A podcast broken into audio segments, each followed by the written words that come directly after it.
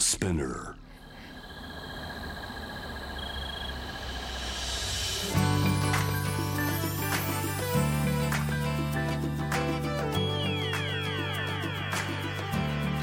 エネオス4 Hour Earth One by One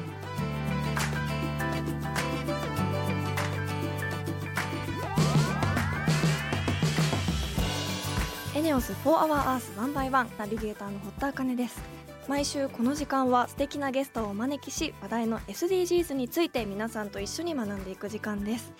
えー最近私すごく便利なタンブラーを購入しましてなんと折りたたみができるタンブラーなんですよ。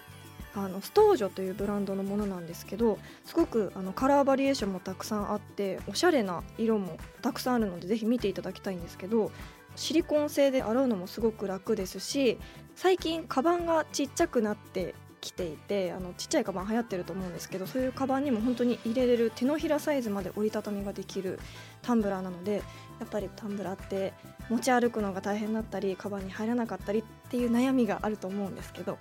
あのすごくそういう悩んでる人に本当に気軽にタンブラーでこう紙カップを使わなくて済むことができるので見てチェックしていただきたいなと思います。ということで本日も SDGs 学んでいきたいと思います。そんな地球の未来を考えるこの番組はエネオスの提供でお送りします。エネオスもアジアを代表するエネルギー企業として安定的なエネルギーの供給や低炭素循環型社会への貢献のため地球に優しい新時代のエネルギーに挑戦する事業活動を通して SDGs で目指す持続可能な社会の実現に貢献していますかなりいろいろな活動をしているようなのでそのあたりも番組で紹介していきたいと思いますそしてこの番組は JWAVE をキーステーションに FM ノースウェーブ ZIPFM FM802 クロス FM JFL5 曲をネットしてお送りしています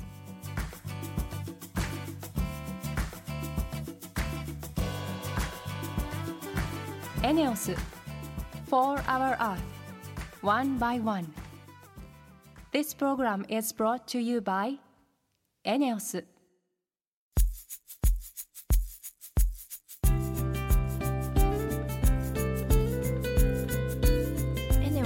ネオス4 Hour Earth 1 by 1本日のトークテーマは SDGs の目標1貧困をなくそうです。以前も番組で取り上げさせていただいた目標ですがあの以前は芸人の高松菜奈さんに SDGs カードで教えてもらいましたよね。すごくあの難しそうなテーマだったんですけど楽しく学べた覚えがあります。10人に1人が貧困で苦しんでいることに衝撃も受けました。そんな目標1今回は物差しがキーワードになってくるそうです。一体どういうことなのかゲストの方にいろいろお聞きしていきたいと思います。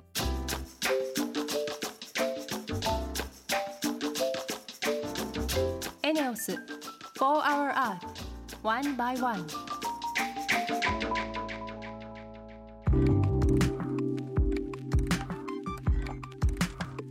堀田茜がナビゲートしているエネオス4 Hour Earth 1 by 1本日も素敵なゲストの方とリモートでつながっています。ファッションブランドクラウディを手掛ける株式会社どうや代表のどうや優斗さんです。よろしくお願いします。どうぞよろしくお願いいたします。まず簡単にどうやさんのプロフィールをご紹介します慶應義塾大学卒業後ゴールドマンサックス証券に入社し在職中の2010年に NPO 法人ルーを設立。そして2015年に会社を退職し株式会社どうやを立ち上げブランドクラウディを展開されています、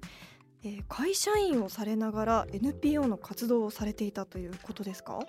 そうですね。もちろん仕事も一生懸命やらせていただいたんですが、はいどうしても NPO の活動もやりたいなと思って、両方突っ走ってしまいました。えーすごく忙しい会社のイメージがあるので ハードだったんではないかなと思うんですがはい。D に O がこれ何個8個ついてそうですね。ちょっとあの読みづらくて申し訳ないです。Do という NPO 法人ということで見た目にもすごくインパクトがありますよねはい。由来はどうやさんのお名前になるんでしょうか？とよくちょっとそういったこと言っていただくんですが、はい。ちょっとあの違うメッセージが込められてまして、はい。まずその NPO っていうのが世の中でそんなにこう浸透されてないというところもあるので、うん。まずこのインパクトとして疑問を持ってもらいたいなと。あのはい。まさに堀田さんがこれはどういうことですかと言っていただけたのは本当に嬉しい限りでございます。はい。まずこの do という意味は、とにかく行動して、まずはやっていこうということが一つのメッセージとして込められています。うん。で、この O8 個なんですけれども、はい。この O を大陸に見立てていまして、であの世界は7大陸というふうに言われてるんですが、その8個目の新しい大陸、要は新しいステージを作っていけるような人材をこの NPO から、えーしっかりと生んでいこうというのがこのメッセージの込められた意味です。ねえ素敵なメッセージですね。こう自ら動いてそして今ではブランドも立ち上げられたということですが先ほど、あのブランドのホームページ見させていただいたんですが本当にすごく。綺麗な色使いで素敵なブランドですよねありがとうございます。このクラウディとはどういうブランドなんでしょうか？もともとあのアフリカという場所に雇用を、お仕事を女性を中心に作っていくために立ち上げたブランドになります。はい、であの現地のアフリカのいろんな民族衣装であるとかう、んそれからアフリカで生まれた素材であるとか、はいそれから今環境問題に対して、えいろんな形で、え配慮しながら素材を作り上げて、え展開をしたりとか、そういう形で、えブランドで、えいろんな世の中の問題を解決していきながら、ファッションの新しい可能性を作っていこうというのが、えクラウディという形になります。うん確かに色彩がアフリカ特有のすごくカラフルで元気になるような色使いで素敵だなと思いました、ありがとうございます。NPO とファッションブランドが連携してアフリカを支援しているということなんですか？そうですね。仕組みとしては僕たちあのこれ循環型ビジネスという形で呼んでるんですけれども、はいまさにあの NPO で教育と雇用と健康という3つの部分をえーフォーカスしながら活動している中で、うん。その雇用という部分でこのクラウディを通じてたくさんの雇用を生みながらですね商品を生産をしてそれから売上のえー一部を使ってまたその売上を NPO に還元をして先ほど申し上げた3つの活動にこう当てながらですねこの資金をどんどんどんどん循環させてうん。えー一つの大きなアクションを生み出しているというのが、この NPO とブランドを両方やっているという意味になります。なるほどそもそもアフリカを支援しようと思ったきっかけは何だったんでしょうか？もう遡ると僕が大学生のえー最後の卒業旅行になるんですけれども、はい。もう二度と行かない場所に旅行に行こうと。なるほど。で二度といやらない経験をしてみようと思って、マサイ族という民族のホームステイに行ったのがきっかけえなんです。ー、ホームステイできるんですか？マサイ族に。いや僕もできないと思ってたんですけれども、はい。若気の至りといううん。か、勢いがその経験を生んでくれたところもあるんですが、はい。はい、でその時にケニアという国に、えーアフリカで2番目に大きいスラムがあるんですけれども、えーそこに行ったことが自分にとってすごく大きなきっかけになりまして、はい。その貧困という部分の、えースラム街の、まあ、まさに生活をしている人たちに目の当たりにして、あこの人たちと何か一緒に、えーアクションを作って、これから先生きていきたいなというふうに思ったというのがきっかけになります。うーんなるほどなかなか普通の人にはできない体験から生まれたきっかけですね。NPO 法人では実際どんなことをされていたんですか？えー、と初めはですね、アフリカのケニアの現地でいろいろ目の当たりにする中で、はい。えー学校が本当にないというところに初めにぶち当たりまして、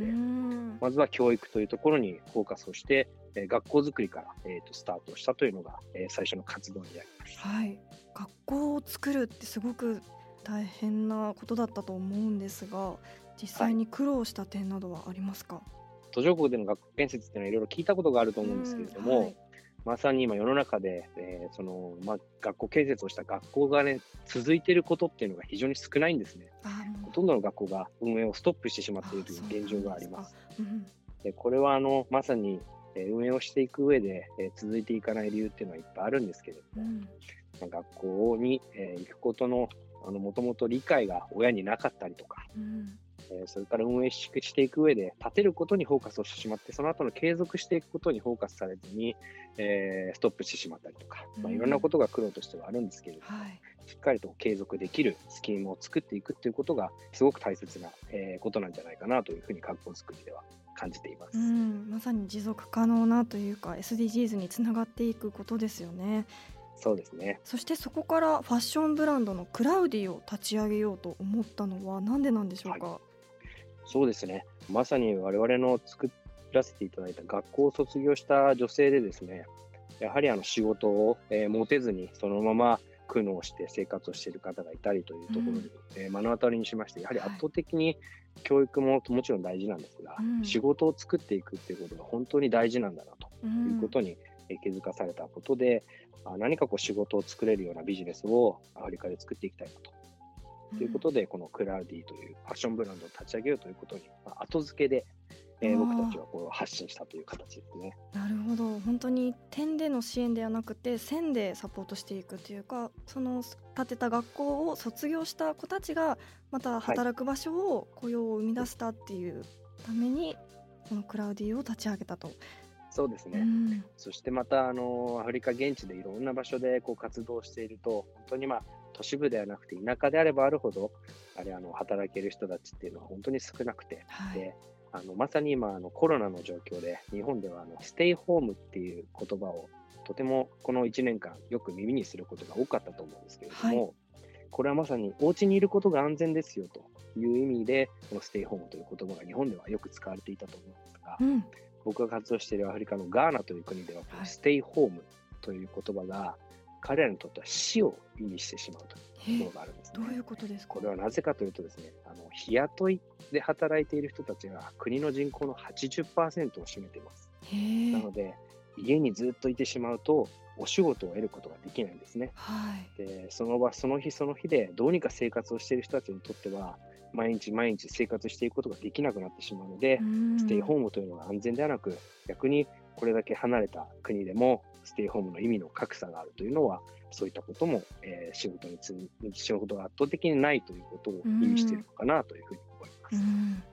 クラウディさんでは本当にたくさんの方の雇用を生み出すことをしていると思うんですが、はいえー実質的にどんな風にアフリカの人が関わってきているんでしょうか？そうですね。今、あの、現地で自社工場を、えー、と5個運営をしていまして、全部で5個も485名の、えー女性を中心とした、それから、やっぱ、あの、障害者の方々にも、えー働いていただいているような状況です。えー、約500人もですか？そうなんです。うんあの、最初は本当に6人ぐらいからスタートをしたんですけれども、クラウディを応援してくださっている皆さんとともに、うん、この雇用の人数を、えー少しずつ少しずつ増やすことができています。うん本当に地球の裏側のアフリカの人たちと仕事をして、まあ、文化の違いだったりたくさん苦労したことがあったと思うんですがはい。驚いたことなどありましたか？そうですね。あの、アフリカタイムと呼ばれるほど、やっぱりあの、時間にはものすごくルーズでして、えー、学校の建設の現場に6ヶ月誰も工事に来なかったということがあ6って、ヶ月？もう遅刻とかそういうレベルの話ではないですもんね。そうなんです。うん。その時に彼らに言われた言い訳が、はい、神様が休んでいいと言ったから。新言われしいたこともありましたなね。るほど。本当にカルチャーショックですよね。そうですね。うん。まあ、あとはあのミシンを勝手にこう売ってきてしまう人とかがたまにいたりするんですけれども、はい。まあそれももしあの自分が子供がいて明日子供たちに食べさせるお金がもしなかったとしたとき、うん。決していいことではないんですがあの自分が生活していく中であのもしかしたら僕も同じように生きていたら、うん。やってしまう可能性がゼロじゃないなと、はい。えー思ったようなことも、えーありました。そうですね。日本にいたらやっぱりそういった常識も全く違うものになってきますしおっしゃる通りですね。うん、すごく寛大な心でこう当たり前を押し付けないっていうことは大事ですよね、はい。そうですね。それをどう解決していったんですか？まさにその当たり前を押し付けないと今、堀田さんもおっしゃっていただいたと思うんですけれども、はい。文化の違いというのが、やっぱり物差しの違いというのが非常に大きくてですね。はい。まあ、あのそれこそそれぞれの生きてきた人生があったり文化があったりうん。生き方があったりそれは日本でもアフリカでもやっぱ大きく違うわけなので、うんその一緒にその文化を尊重したり人生を尊重したり人種を尊重したりお互いのそのいい部分悪い部分を話し合いながら一緒に物差しを作っていくっていうことを、えーが一番大事なんじゃないかなというのがうん。今ものすごく感じているところですね。なるほど。そんな共通の物差しから生まれたのがクラウディなんですね。ありがとうございます。この商品がこうなってくると気になるんですがどうやさんのはい。一押しありますか、そうですね。あのーまさに今、ものすごく力を得ている、この春夏に向けて今、ちょうど生産をしているところなんですが、カゴバッグ。これをあの、現地のお母さんたちに、え1個作るのに1週間以上かかっちゃうんですけへど、えはい、これを天然の素材で今、えーいろいろアレンジしながら作ってもらってたりとか。えー、なんかすごくカゴバッグがトレンドだなと思ったのでどういう商品作ってるのか気になったんですあ今拝見しましたすごくカラフルで形も綺麗ですし、はい。あの編み方だったり上にちょっとファーがついていたりとかしてはい。えー、おしゃれで可愛いですねありがとうございます。えー、これは確かに一つずつ手作りで作ってると思ったら大事に使いたくなりますいや、もうぜひ、あの、一個一個大事に使っていただけると嬉しいなと思います。はいそれでは最後にこれからの目標を教えてくださいまあなんかこう、アフリカって聞くと、どうしてもやっぱり貧困であるとか、ネガティブなイメージが世の中の皆さんには非常に強いと思うので、はい。まあ、ちょっと何年後になるかわかんないんですが、あのアフリカのイメージは何ですかと皆さんに聞いたときに、うん。あのむちゃくちゃ笑顔いっぱいの人たちがいるところでしょうとか、うん。まさに今堀田さんが言っていただいた通り、あのカラフルな、ものすごく元気の出そうな、あの派手な柄の、えー国があるところだよねっていう形で、何かこう皆さんの中でもアフリカをポジティブにイメージを捉えていただけるようなきっかけをこのクラウディで一緒に作っていけたら、大きな大きな進歩なのかなというふうに思っています。はい本日のゲストは株式会社東野代表東野優斗さんでした素敵なお話ありがとうございましたどうもありがとうございました。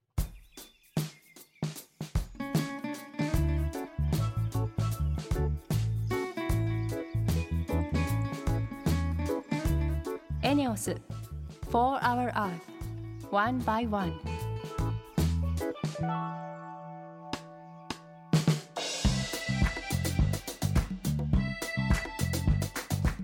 堀田茜がナビゲートするエネオス4 Hour Earth 1 by 1それでは今週の堀田茜のエネオス SDGs 推進部よろしくお願いします。今週も部員の方とリモートでつながっています一般社団法人日本車椅子バスケットボール連盟会長の玉川俊彦さんですよろしくお願いします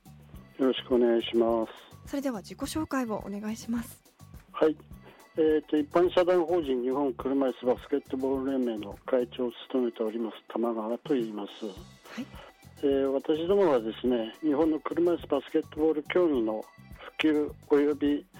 振興を図り、身体障害者の健全な心身の育成と社会参加、そしてバリアフリー社会の実現に貢献することを目的としております。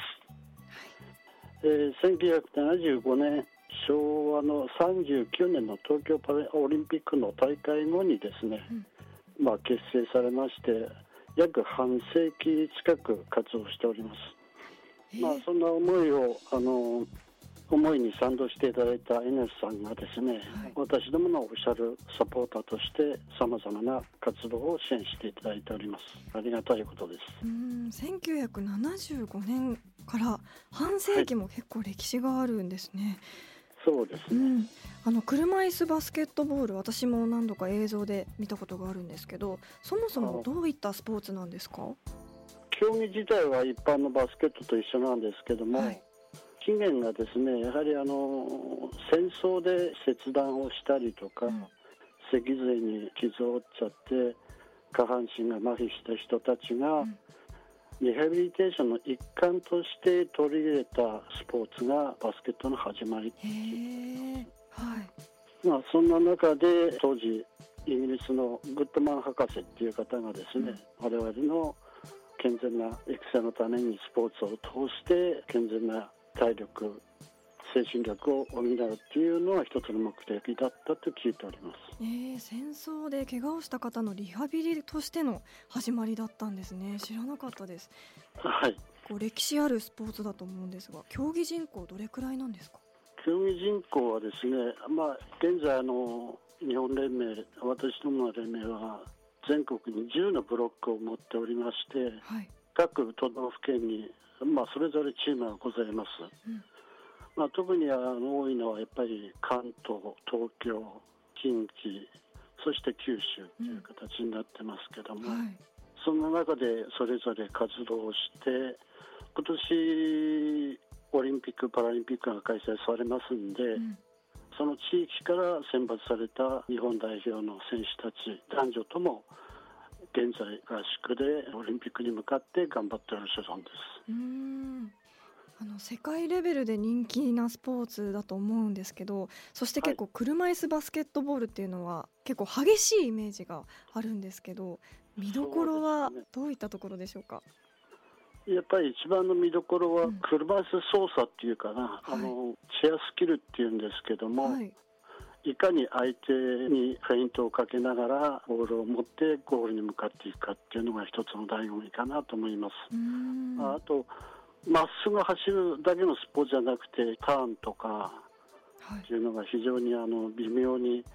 その選手の技量によって違ってきますんで、ん。なるほど。バスケのスキルとともにこの車椅子操作も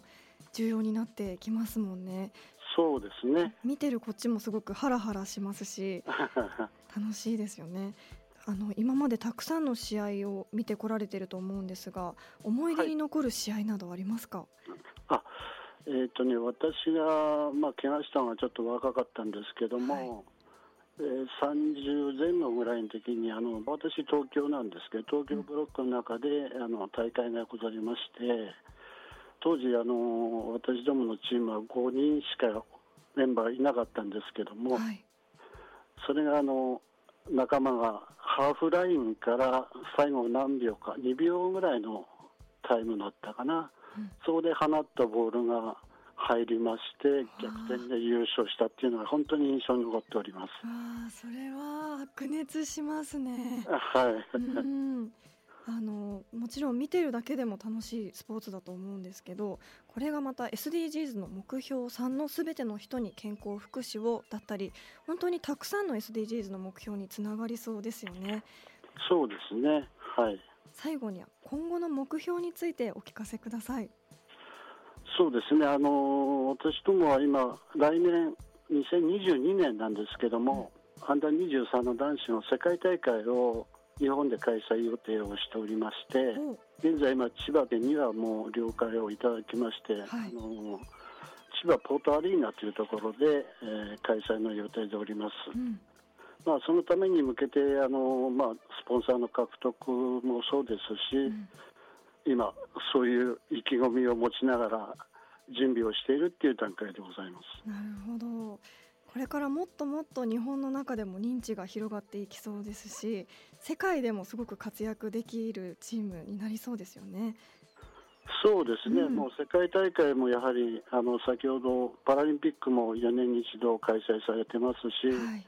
東京の後はパリ。でその間にはアジアの大会とかっていうのもかなりの数をこなしてますし、うんまあ、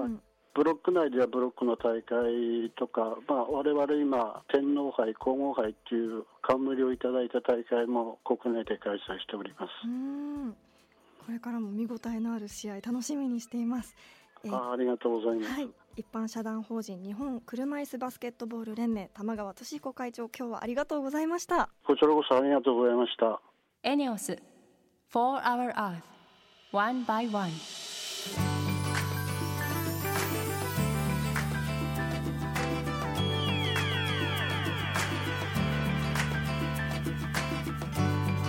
エネオス4 Hour Earth 1 by 1そろそろエンディングのお時間です。最後にリスナーの皆さんからの活動報告メールご紹介します。ラジオネームおぼぼマンさん。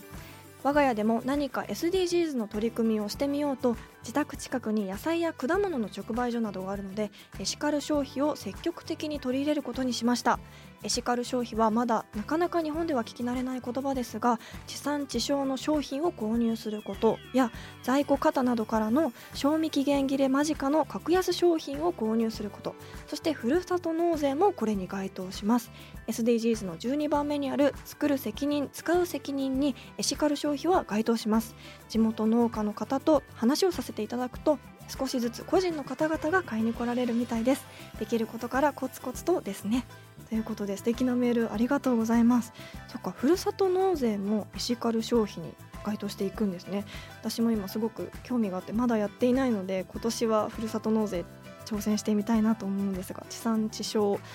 なかなかこう難しいことだと思いますがあの本当に習慣になると楽にできる目標だと思うので本当にできることからコツコツとですね私も頑張っていきたいと思います。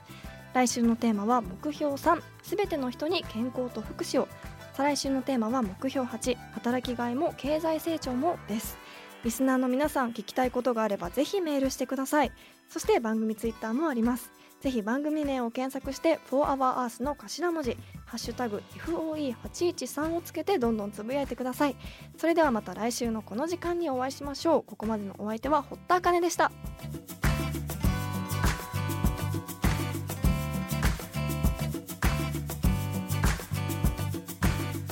エネオス4 Hour Earth One by One This program was brought to you by エネオス